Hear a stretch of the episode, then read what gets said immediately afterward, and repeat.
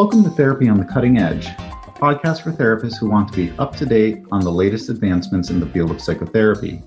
I'm your host, Dr. Keith Sutton, a psychologist in the San Francisco Bay Area and the director of the Institute for the Advancement of Psychotherapy. Today on the show, I'll be interviewing Robyn Walser, PhD, who is co director of the Bay Area Trauma Recovery Center and is on staff at the Veterans Administration National Center for PTSD Dissemination and Training Division. She's a licensed psychologist and maintains an international training, consulting, and therapy practice. She's an expert in acceptance commitment therapy and has expertise in traumatic stress and substance abuse and has authored a number of articles, chapters, and books on these topics, including the book she co authored with Darrah Westrup, Acceptance Commitment Therapy for the Treatment of Post Traumatic Stress Disorder and Trauma Related Problems, a practitioner's guide to using mindfulness and acceptance strategies. Let's listen to the interview. Well, hi, Robyn. Welcome for joining me today. Hi, Keith. Thanks for inviting me. Happy to be here. Yeah, definitely. So, Robyn, I've known you for some years. Um, I forget exactly how we originally got connected, but you came and did some trainings in acceptance commitment therapy for my institute. And then we did a great one way mirror series where you were the trainer, and um, there was a therapist actually working with one of my clients that I had worked with over 10 sessions. And just like it was incredible to see the, the transformation that happened. Um, and I know that we've, I think you've done a training for us on your work with PTSD, and you've been actually supervising a, a number of different associates that we've had over the years through our associated nonprofit.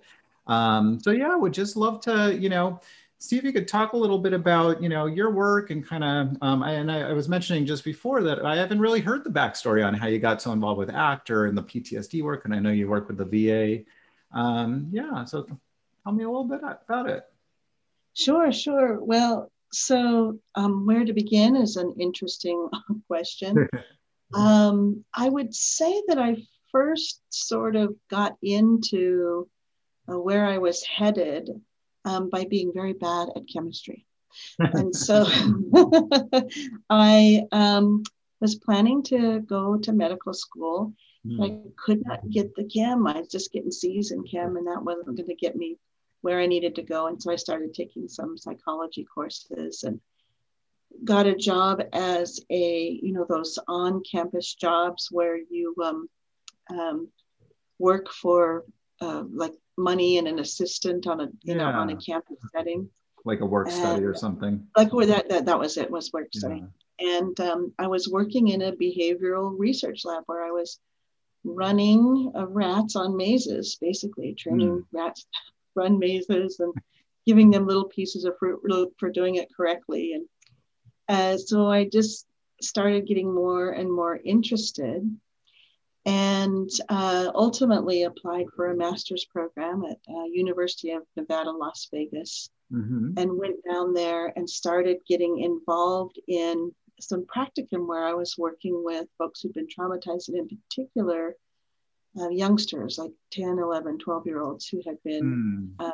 suffering from childhood sexual abuse. And so we were getting them right as they were coming out of those uh, wow. situations.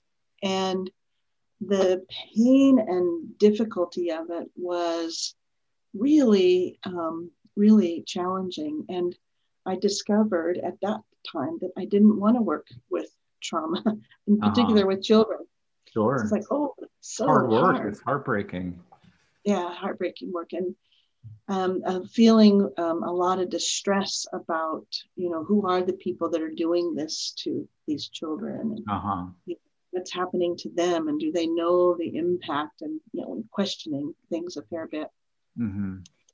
and um, but i decided to pursue a master's degree looking at um, childhood sexual trauma but with adults uh-huh. and uh, you know what were the long-term impacts and um, did my master's in that area and then uh, applied to a program in Reno where there was a lot of uh, trauma work going on. And mm-hmm. so I was mm-hmm. going to continue to grow my career there by working with um, Professor Dr. Um, uh, uh, Victoria Follette. Mm. And so went up there for my PhD. Yeah. And in the first year, uh, Steve Hayes invited all the students to an ACT an acceptance and commitment therapy workshop. Mm-hmm. And I went and I had such an amazing experience and felt like I had just come home. Mm. And really um, encountered some of my own trauma from my past uh-huh. Uh-huh. and looked at how I was relating to myself and, you know, sort of coming back to a place where I detected my own sense of wholeness despite mm-hmm. my personal trauma. And um, that was all she wrote. Like I was hooked. Yeah, you were. uh, I was in it, and I I straddled both labs essentially. I worked in Vic's lab, and then I worked in Steve Hayes' lab, the developer mm-hmm. of ACT, and uh, ended up doing a dissertation combining the two, and uh, plan to continue that trajectory. I actually mm-hmm. got my dream job right out of graduate school. I went to wow. become a professor at the university in a university setting on a tenure track. And discovered that I didn't want to do that, mm. and so left after a year and uh, came to the Bay Area mm-hmm. and worked in a substance use program for a bit of time, and then applied to the National Center for PTSD and mm-hmm work there now and have worked there for 20 years and have really just made my career around acceptance and commitment therapy and trauma.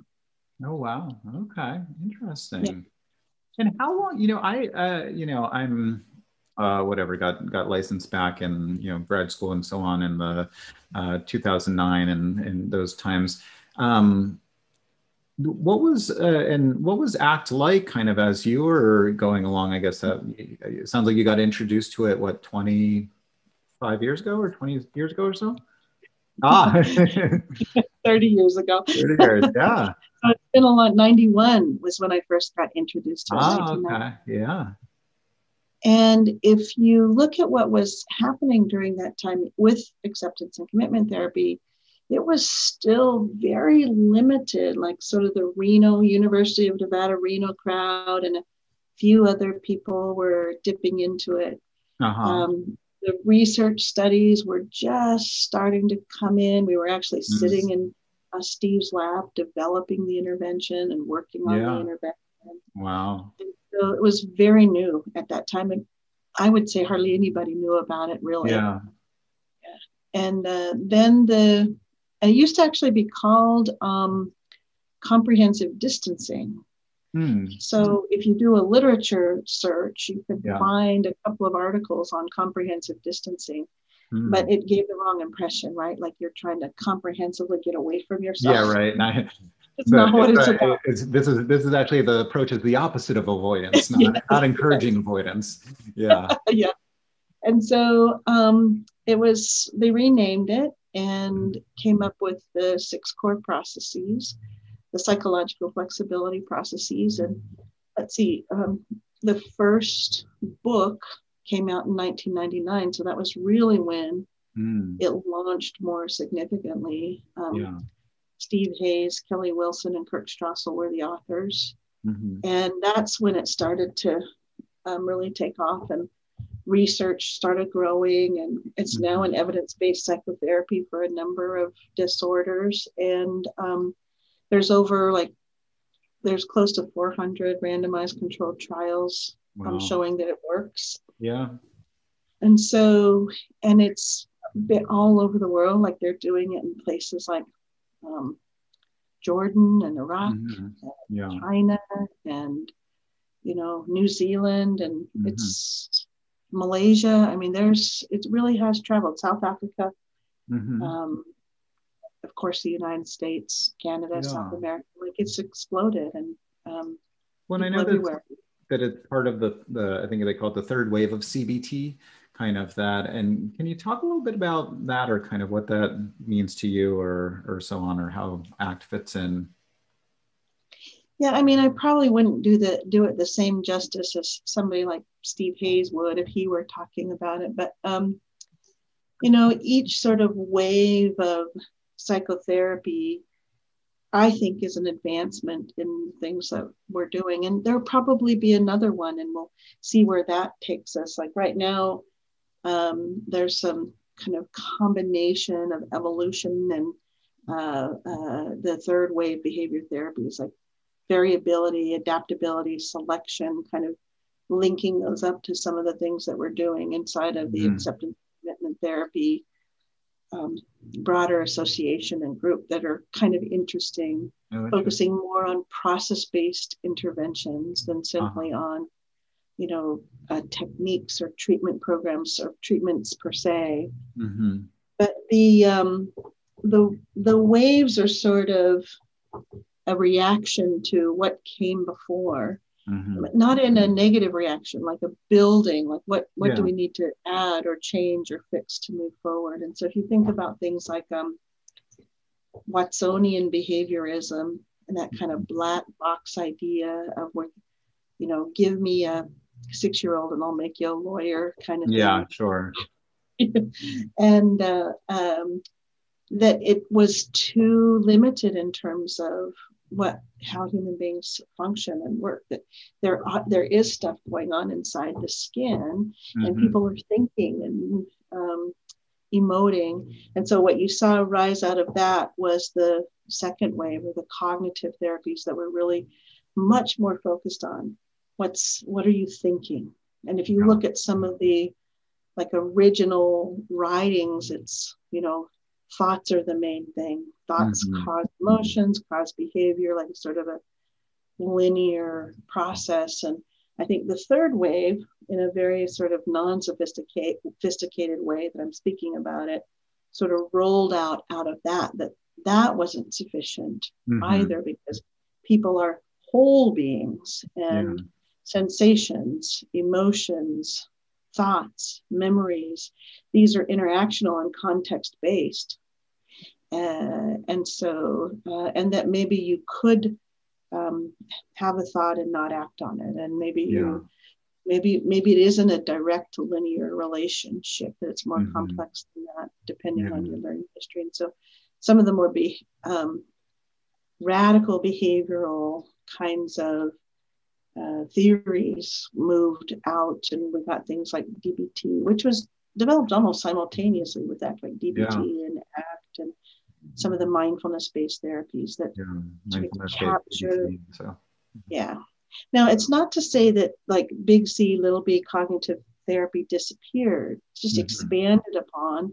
And mm-hmm. people can read about the distinctions between the two and you know, they're both evidence based psychotherapies um, as processes. They can both be used. And so it's, it's not any sort of um, one or the other is better or you know best or something like that it's sure. just the movement is looking more at the whole person rather than just thinking yeah just completely yeah. the thoughts. And I and I know that one way that I've kind of conceptualized it a little bit too is that um, whereas maybe CBT or rational emotive behavioral therapy, kind of the idea was to like identify the you know uh, distorted thoughts or the rational thoughts and kind of like almost get rid of them or replace them with with something else. Where in ACT is you know more about just kind of noticing and being with those thoughts and not necessarily trying to get rid of those thoughts. And particularly you know one of the, the main central themes that i've taken away from act is that idea that that ultimately a lot of, a lot of the difficulty is in our attempts to get rid of anxiety or get rid of negative thoughts and ultimately you know being open to the full range of human experience. Um, yeah no it has that kind of more uh, the that human beings are built to uh, feel and experience a lot like they're designed to have anxiety and fear sadness etc and that um, uh, that thinking is a part of the context. It's not the full context. And so when i think about what i see in the cbt work today you know it's all bi-directional. It's changed and moved mm-hmm. uh, uh, it it has moved also, and so and shifted yeah. into other other places, and isn't sort of that rational emotive kind of you know out with the bad and in with the good. Mm-hmm. And you know the I think um, that kind of idea that you have stinking thinking, or mm-hmm. you know mm-hmm. these those kind of older ideas of um, you know you're just your thoughts are negative and you need to break them down mechanically and redo them and put them mm-hmm. back together in, a way that makes them rational and logical although there's there's still some of that kind of cognitive work today where you're wanting to move people from dysfunctional and illogical thinking to you know um, rational ways of thinking mm-hmm. and from from the perspective of the or the theories underlying acceptance and commitment therapy we wouldn't necessarily say that a thought is irrational or dysfunctional mm-hmm. what we would say is that that's a thought about a thought that's a yeah. you're labeling a thought and mm. you still have to look at thinking as a mm. whole that that too dysfunctional thinking the thought that's a dysfunctional thought also has to be analyzed where does that come from? What is that about? Mm, yeah. But just you know sort of looks at mind as a whole versus mind as certain kinds of thoughts. Or yeah. And and, and i i don't um i don't know if i've never heard heard the story so much so actually one of the reasons i was actually attracted to cognitive behavioral therapy and act um, back in undergraduate my minor was in eastern philosophy and you know kind of the the buddhist uh, thinking and just even as you're saying that reminds me of the you know kind of noticing thoughts and the non-judgmental and i really like uh, pema chodron's work and so on. And so that idea that our experience is colored by our perceptions and that we can learn to sit with and experience those um, and and notice those in a non-judgmental way. Um, is yeah is that a, a significant piece of you know uh, yeah uh, Steven Hayes' kind of process as he was kind of developing ACT or is that just yeah? You know uh, he's he's not a Buddhist himself. Yeah. Um, he was like like Marsha Linehan you know she um, practices Buddhism and mm. you can hear a lot of Eastern kind of mindfulness work in there. And yeah. Steve developed this more from relational frame theory and thinking about you know what is mind and how do we learn to think and so um, the, um, the but they happen to line up right when you start mm-hmm. looking at you have a mind you are not a mind mm-hmm. that you're a conscious and aware being that can um, observe thinking, but I put that in quotes because yeah. you know you might see symbolic Im- symbolic behavior at all, but you know, images or recognize that there's a process going on that's called mind mm-hmm. and that that you can see it um, mm-hmm. it has that same kind of quality as what you see in buddhism when they're practicing meditation or mindfulness mm-hmm. or something like that yeah. and a lot of the mindfulness um, work that's done in um, kind of east from an eastern approach can be brought into act in a way that's very mm-hmm. consistent and helpful. Yeah. yeah. I think the goal is like thinking mm-hmm. about living consciously, mm-hmm. which I think Buddhism would also espouse, right? Is living consciously. And that it's be I here now aware, mm-hmm. I here now um, uh, experiencing. Yeah. And um, uh, I think that lines up with um, some Eastern ideology pretty mm-hmm. pretty nicely. Yeah, definitely. So can you kind of describe, I guess, the um, the the aspects of a act and kind of yeah, um, in a yeah, what kind of what what makes it up are those kind of principles and like how that what that looks like in a therapy. Yeah. Well, so it's it's based on principles of learning. So it's a behavioral approach, and uh, essentially we're doing a functional analysis of individuals' behavior and looking at what's um, leading people to suffer. And so uh, the six core processes are about um, addressing the suffering. And so those six core processes are openness or acceptance, willingness to experience, mm-hmm defusion or um, uh, seeing that you have a mind, not that you are a mind. And I can say more about that. Sure. Present moment, living in the here and now, um, self as context or perspective taking, being able to see yourself as a place where these where emotion, thoughts, and sensations occur rather than you than you are those as they're defined like anxiety you are not your anxiety you're a being with anxiety in this moment in time mm-hmm. Mm-hmm. values based living and so we want to hook up anything that we're doing in the room to creating meaningful living according to what the client cares about rather than just feeling um, uh, you know it's not mindfulness for mindfulness sake it's in the service of meaningful living mm-hmm. and then mm-hmm. committed action like what actions will you take to bring that meaning to life. And if you if you look at the other side of that what we're addressing is avoidance of internal experience. So that's mm-hmm. the acceptance willingness part. Fusion with mind. I am my mind. I am my thoughts. Mm-hmm. they define me. Uh, so you're out of contact with i have a mind i'm not a mind. Mm-hmm. uh, living in the past worrying about the future or very low self-knowledge mm-hmm. so i'm not aware of myself either and what my experiences are that matches up with present moment and then uh, self as identity or self as story which is uh, the opposite of self as context, where I am the content of my life rather than I am a context in which that content occurs. Mm-hmm. So, um, like a good example here with trauma might be something like I was victimized mm-hmm. and wrecking, and you know maybe having a PTSD as a result. Mm-hmm. And then sort of living inside of the victim identity mm-hmm.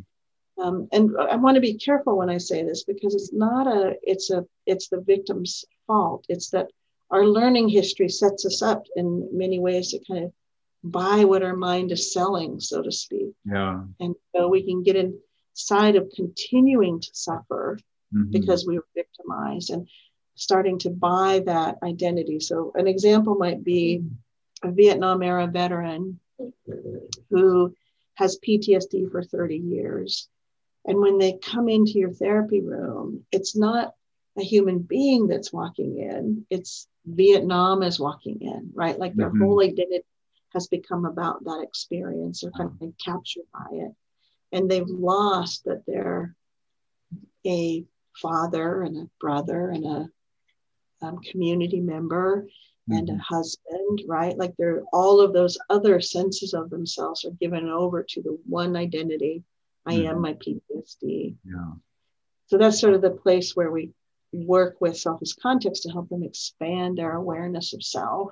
Mm-hmm. And then um, the opposite of values, if we think about an inflexibility or rigidity, is out of contact with it or lack of clarity, not living my values. And committed action is like holding still, inaction, or impulsive, like drinking or using mm-hmm. drugs. Um, and so what we're doing is targeting all those things that create suffering yeah. by using their antidote, I guess you could call it. Mm-hmm. Yeah.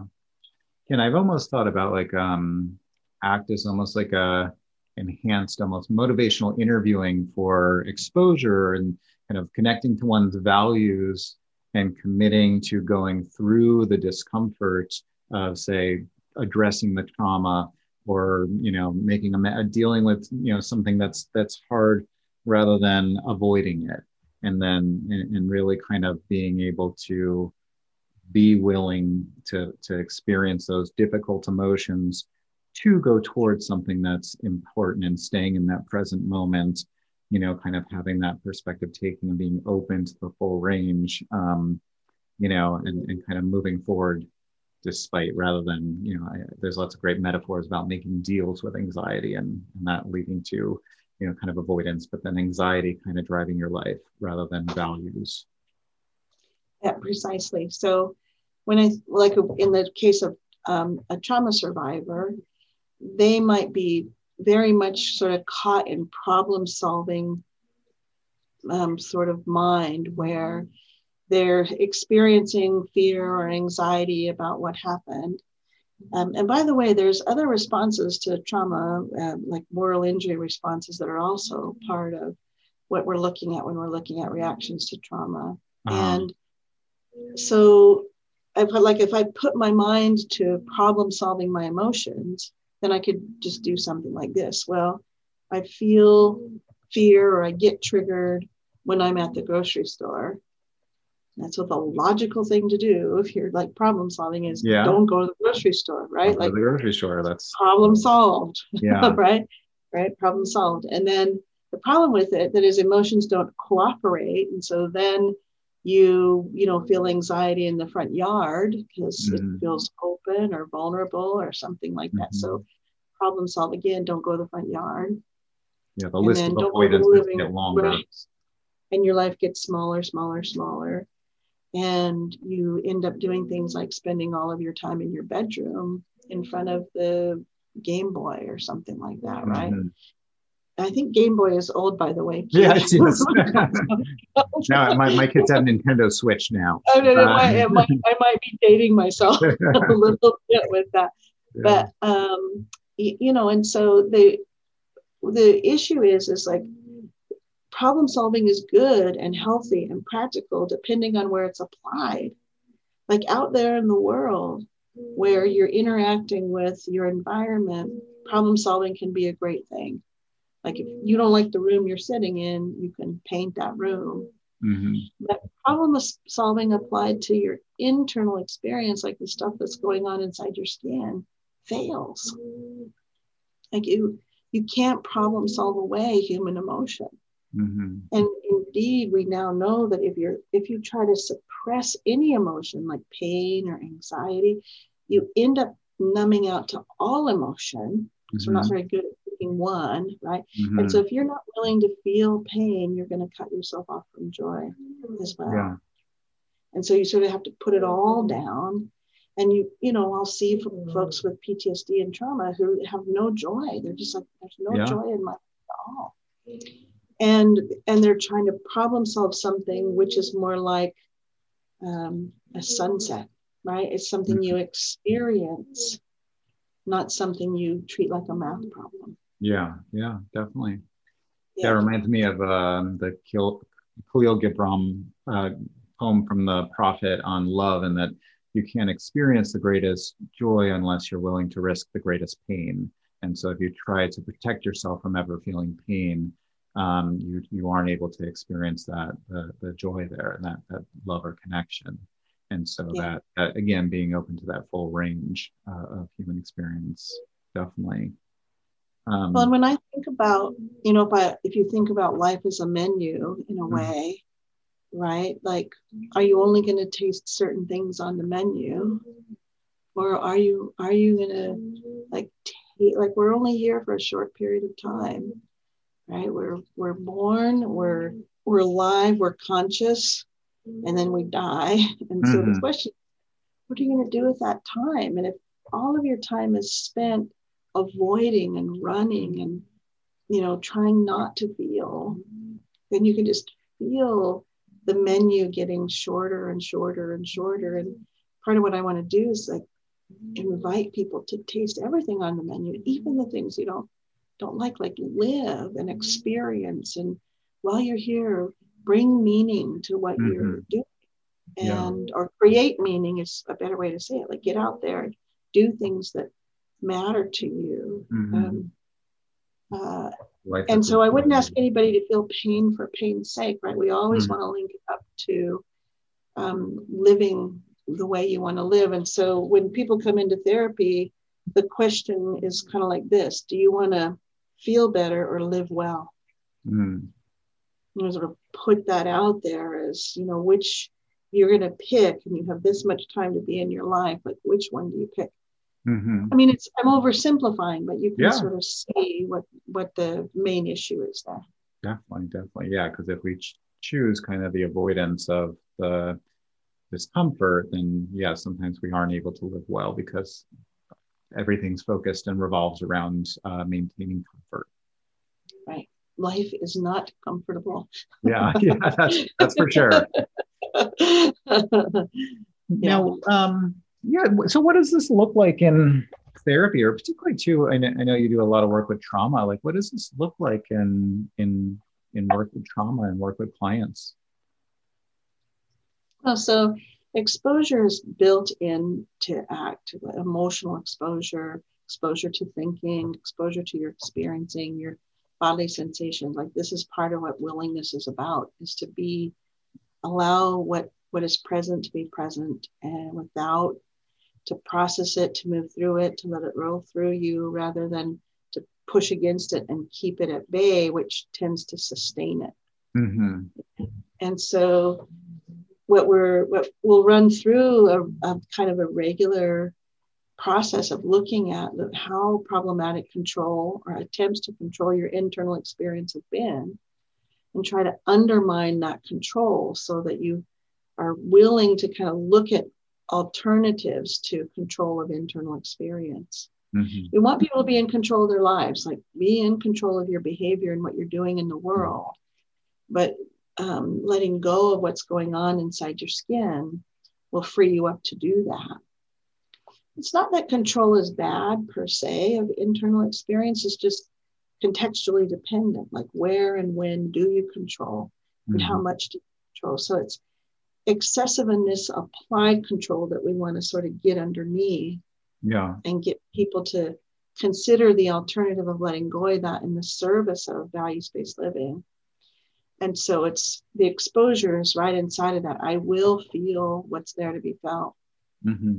and so some of the ways i work with act in the trauma in trauma therapy is to not just do exposure. And i will integrate like things like prolonged exposure Mm. Um, you can integrate EMDR, you can mm. integrate mm. accelerated reprocessing therapy, you can integrate um, the um, uh, WET protocol, the written exposure therapy, like uh-huh. so that you're not only exposing people to the emotions that they're having in general, but specific to the trauma.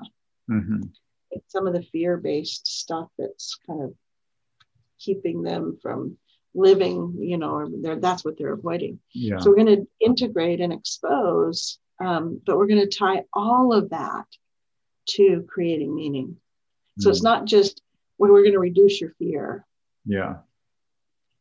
Um, or the symptoms. What, like the expose, and even what we might not even talk about reducing symptoms because uh, in some ways the internal experiences are going to be there and mm-hmm. so it's it's the suffering around those that we're interested in reducing so yeah there's sort of natural pain that comes from trauma mm-hmm. and then all of the efforts to get rid of that pain which mm-hmm. we would mm-hmm. define as suffering so we're interested yeah. in reducing suffering by being present to the natural mm-hmm. experience of pain and letting it rise and fall as it rises and falls yeah. as all emotion does all emotion rises and falls and then um, working with folks to live more in the here and now instead of the mm-hmm. past, mm-hmm. helping them see that they were a victim, that they're not a victim, like opening yeah. up their sense of self mm-hmm. and um, uh, defining their values and getting them, you know, doing things, behavior, making behavioral commitments that are in line with those with those values that they're that they're interested yeah. in. Yeah, and that that kind of idea uh, you're talking about that there's a primary pain and that secondary suffering. The the pain of the loss or the pain of the you know in, in triggering or so on but then that other secondary suffering that's saying oh you shouldn't be feeling this and you're bad for feeling this or something wrong with you. You're not good enough. You're not trying hard enough or whatever it might be. It kind of exacerbates it uh, essentially and kind of yeah. yeah. Um you know, I, I always like monsters on the bus, but uh, you know, I don't know if uh, you have any favorites that kind of, you know, I, I, think that the I love the different, you know, kind of metaphors with act, and because it really kind of helps kind of you know, bring it to to light that kind of idea of like kind of not making deals with anxiety and moving towards one's values rather. Uh, what? Yeah, I don't know if maybe you can talk about that one, or maybe your any of your other favorite ones. Well, I probably my favorite work is in self-as-context or perspective taking. Mm. Um, uh, because we and there is a little bit of that in the um, um, passengers on the bus or monsters on the bus metaphor, right? Where you're invite the passengers represent all of your feelings, sensations, and thoughts, and you invite them on the bus to ride where you're going, not where they want you to go. Mm-hmm. Right. And so, yeah. as sort of a brief way of talking about it. Um, but I, I'm kind of what if I just say the thing that I find so relevant, and I think probably the thing that made the difference for me when I think about my own experience back mm-hmm. when I did my first ACT workshop was realizing that I'm a I'm a being who has experiences. Mm-hmm. I am not those experiences themselves. Mm-hmm. And it has that very Eastern quality yeah, to yeah. it. Right? I, I am a place where all of these events are flowing through. And maybe they flow through again and again, but they're rising and falling, rising and falling. And that sort of idea of well, one of the metaphors that they use uh, that they use, I know you're aware of, is the chessboard metaphor. Yeah, I was thinking chessboard. Yeah, where you're where all the pieces on the board are your thoughts, feelings, and emotions, good and bad, if we're going to label them. Yeah. By the way, if, if I could do psychology over again, there would be no such thing as negative and positive. Yeah, emotions. right. Mm-hmm. just emotions. They're and, just emotions. Yeah. Yeah, they're just emotions, just thoughts right? Like we've sort of categorized them in ways that tell people, and this is a language based thing, like tell people that you should get rid of those that are negative. Yeah. And you know, we we know pretty well from the um, literature on things like suppression that it's very hard to undo a thought. You can't unlearn. You only add to learning. Mm-hmm. You know, so if I say things like Mary had a little lamb, something pops up right? Mm-hmm. And if I told you you need to now never think that again, you need to not think lamb. When I said Mary had a little, like can you there's an impossibility in it. And mm-hmm. that same thing happens with trauma thoughts and trauma memories. And so we can add to them and grow your change your relationship with them and you know get things happening that expand. Mary had a little lamb and a dog. Right? A little lamb and a dog and a rabbit so that you can start to expand the way you're interacting mm. with your experiences. And um, part of what i think is happening in cognitive therapy by the way expansion. Yeah. Uh, and the um, the um, that but that self-as-context metaphor is so freeing. Mm-hmm. that like i am the board, not the pieces. I hold these, I'm in contact with them, I'm not away from them, right? I'm not comprehensively distanced from them. Mm-hmm. They're they rest on me, they touch me, I they're embodied, they're part of my experience, and they are not all of my experience. Indeed, they're minuscule when you think about all of the experiences that you have as a human being and the place where they occur. Mm-hmm. Which is that self-as-context place. So I'd say that's probably my my favorite place and you, can get people to like notice i'm not my trauma mm-hmm.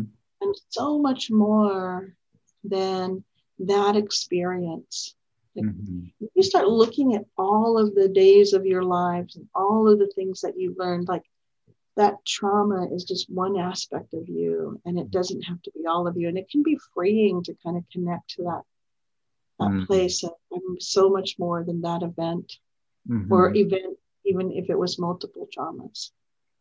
Yeah, that reminds me of a, a client I worked with in a EMDR session. At the end, when we went back to the image, he was an artist, and he said, "He said now I see it, but I actually see it as one part of a mosaic that makes up a self portrait of me, and that one is one small moment in my life that makes up who I am. That doesn't define me. Um, and it was yeah. this kind of shift that that he really had that was very significant. Um, that and that visual kind of I thought was uh, was really stood out to me. Um, yeah. So tell me about what have you been thinking about or interested in lately, or either in your work or what's going on with the ACT work or anything in the field that's that's your interest or kind of yeah. Well i've i've been super um, busy with a couple of things and hopefully this doesn't sound like too much of a plug but i've written several books in the last couple of years. So uh-huh. i wrote a book called the heart of act to get at the interpersonal and interpersonal processes that are happening in that kind of inner behavioral field between you and your client and uh, uh, then a colleague and I just wrote a, because of the times, we were mm. thinking about how much anger has been in the world and mm-hmm. you know anger at racism um, anger at inequality mm-hmm. uh, anger at government you know all the anger at covid and what it's done and yeah and so um, myself and manuela o'connell just finished a book um, called um, uh, Act for Anger. It's a self help book. Mm-hmm. So, oh, uh, where we have, we have people work um, on anger. And we just finished another self help on moral injury, where mm. it's a trauma related thing too, where we're looking at people who maybe perpetrated an act of trauma. Uh-huh. Or by accident did something that caused somebody else's death or something like mm-hmm. that, and that their morals were violated in some way, and now they're mm-hmm. struggling with guilt and shame. And their sense of uh, who they are that they did that or or yeah. intentionally or unintentionally. Yeah. Yeah. Uh, you see this in uh, veterans who have um, perhaps getting swept up in some of what's going on in war, who um, um, commit a war crime, or maybe they had to, you know, were under fire and they had to return fire and a innocent person got killed. Mm-hmm. Or maybe somebody's texting while driving and they cause an accident that kills somebody. Yeah. You know, so there's lots of ways that these these morally challenging things can show up for people. And so we're using sort of values-based work truly to get people back in line with their values. Yeah. Working on forgiveness of themselves, maybe others if it's a betrayal or something like yeah. that and so that's i'm sort of swimming around in that territory that's right interesting. Now. yeah yeah. I actually yeah. um with a lot of my clients uh, i do a lot of work with shame you know and i actually do a lot of work with adults with adhd where that's a very big too but um but yeah that rem- makes me think of yeah that that shame of kind of what one has done. And oftentimes people then go into a shame spiral and avoid and and sometimes the way i think about the antidote to shame is through integrity you know taking responsibility making amends and then kind of taking next steps in the direction of one's values this and the willingness to kind of walk through that fire and discomfort of acknowledging and dealing with and so on um, so is that is that out now that book or is that something you're working on so that book is out now oh, um, oh, and it. so it's a self acceptance and commitment therapy for a moral injury mm-hmm. and there's actually a a um, we're doing a uh, feasibility and acceptability trial with mm. ACT compared to present centered therapy uh, in veterans with moral injury. Mm-hmm. And so there's I'm working with a great team um, here locally, Kent Drescher and some uh, folks in um, uh, Denver, Colorado, uh, Sean Barnes and uh, Jacob Farnsworth. And I feel like I got to say their names, Lauren Borges, you know, to get yeah. them the credit they deserve. They're really uh-huh. fantastic group of colleagues who have been working on Act for Moral Injury. And really, we've written some papers about it and just, you know, what are moral emotions and what's getting violated? How do you how do you define moral injury? And mm-hmm. we conceptualize it as there's moral pain from when you first commit the act or the act happens. Yeah. And the pain that would come behind that would be very natural, right? Like mm-hmm. I did something that I wish I wouldn't have done. Something happened that was not good. But then the injury is from now I need to hide myself yeah. and the, you know, um, uh, not let people see my shame and I need to be away from people because I'm evil or mm-hmm. however they might be interpreting um, their experience. And then what happens though is more people get harmed and they get harmed and the yeah. problem of it, of it just grows. And and shame is such an interesting like I, it's a fascinating emotional experience to me because it the hiding of it is so powerful mm-hmm. like if i were to ask everybody who's listening to the podcast right now to say i want you to come on and tell keith and i your most shameful moment mm-hmm. like they probably all like click off yeah, podcast, right? i'm out of here because it's very hard to report about those events. Mm-hmm. And so that shame is, sits there and eats at people. And what we need to do is see it and what is it trying to tell us and what's important about it and use it as information rather than avoidance and see what yeah. it's, you yeah. know, imagine if we didn't have shame. Mm, yeah. I mean, it's kind of something to keep us on track of whatever, yeah, that, that moral compass is that we have. Um, yeah, it reminds me about, you know, makes me think of like 12 step programs and so on. And oftentimes with alcoholism, that, you know, getting up in front of the room and telling one story, telling about the, the, the things that happened, the shameful acts that, you know, uh, might have happened and such, and, and kind of being with that and not avoiding it and kind of growing from that rather than just kind of like it's over moving on you know kind of piece um right. but yeah no it's very it's so dysregulating you know that that that, that pain. Um and making repairs behind it like there you know in the like the aa philosophy right? I think it's step nine where you make a repair mm-hmm. and, and um there's something that's yeah, valuable right? Like a yeah. it has a healing kind of quality to it where you can you know do something that's values based that realigns you with what your own integrity or authenticity mm-hmm. or important to you can yeah. i think really really make some changes for people in terms of recovering and healing from these kinds of mm-hmm. struggles that they have and what i mean by recovering and healing is the suffering goes down, right? Yeah. It doesn't mean that the emotions disappear. No, not going to get rid of. Yeah, yeah, yeah, yeah. Yeah, there's a there's I don't know if you've ever seen it. it's a whatever a sitcom type show of a uh, my name is Earl about a guy who is kind of you know used to steal stuff and rob things and so on, and then he like kind of finds karma and he creates a list and every episode he's going around and making amends for all the bad things that he did and kind of how that that unfolds. Um, it's just a fantastic it's, show. Yeah, it's a, a, really good one. Yeah. Yeah, yeah. I girl. Yeah. Well, great. Well, it sounds like you're doing some wonderful stuff. Um, and uh, oh, and you know, actually, one more thing that I, I forgot. You've also done some work with couples in ACT, haven't you? Because uh, uh, something that made me think about that is, you know, especially with the veterans, and I know in, in emotionally focused couples therapy, they've been doing some work with veterans and and kind of helping them some having them sometimes share those moral injuries with their partner and the fear of mm-hmm. seeing the you know the the repulsion from a partner or disgust or so on and instead you know kind of seeing love and compassion oftentimes how how through those attachment relationships that can really you know help someone heal from from the shame and kind of you know um, uh, be more present be more connected in relationships um, yeah can you yeah mention anything around the couples work and kind of what that yeah yeah yeah well so um Darrah Westrup and i wrote a book called the mindful couple a few years back. And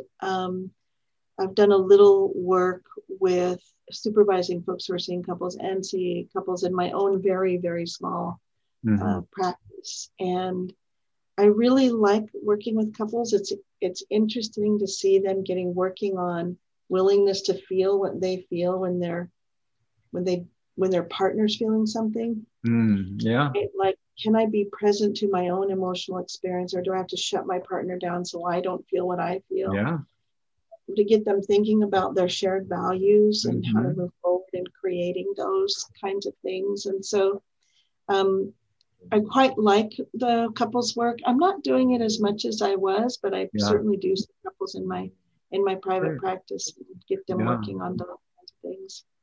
Well, I like that idea of the sitting with the emotions. Um, I oftentimes will even show that clip from Brene Brown's TED talk with the it's a little animation now with like a little bear that goes down into the hole of it, you know, and it talks about the difference between shame and pity and, and talks about to really have true uh, between empathy and and uh, pity or so on. Um, that to really have empathy, we have to sit with those emotions and connect with having felt that feeling that the other person is feeling and sometimes that gets dysregulating and so people shut it down and say oh well you know at least you know so and so is doing good in school or whatever it might be. But i think you know like you're saying it's that aspect of can you sit with your own emotions and connect with them? Because that's what ultimately kind of is that bridge to the empathy to, to really understand the other's experience. Um, so i like I like that what you're talking about with the act and helping the person kind of tune in and kind of experience their their experience as they're connecting with their partner or talking to their partner.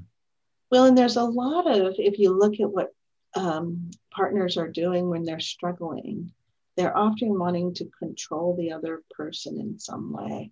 I want you mm-hmm. to stop doing what you're doing. I want you to start doing something else. Yeah. And they're, you know, trying all different kinds of ways to make that happen.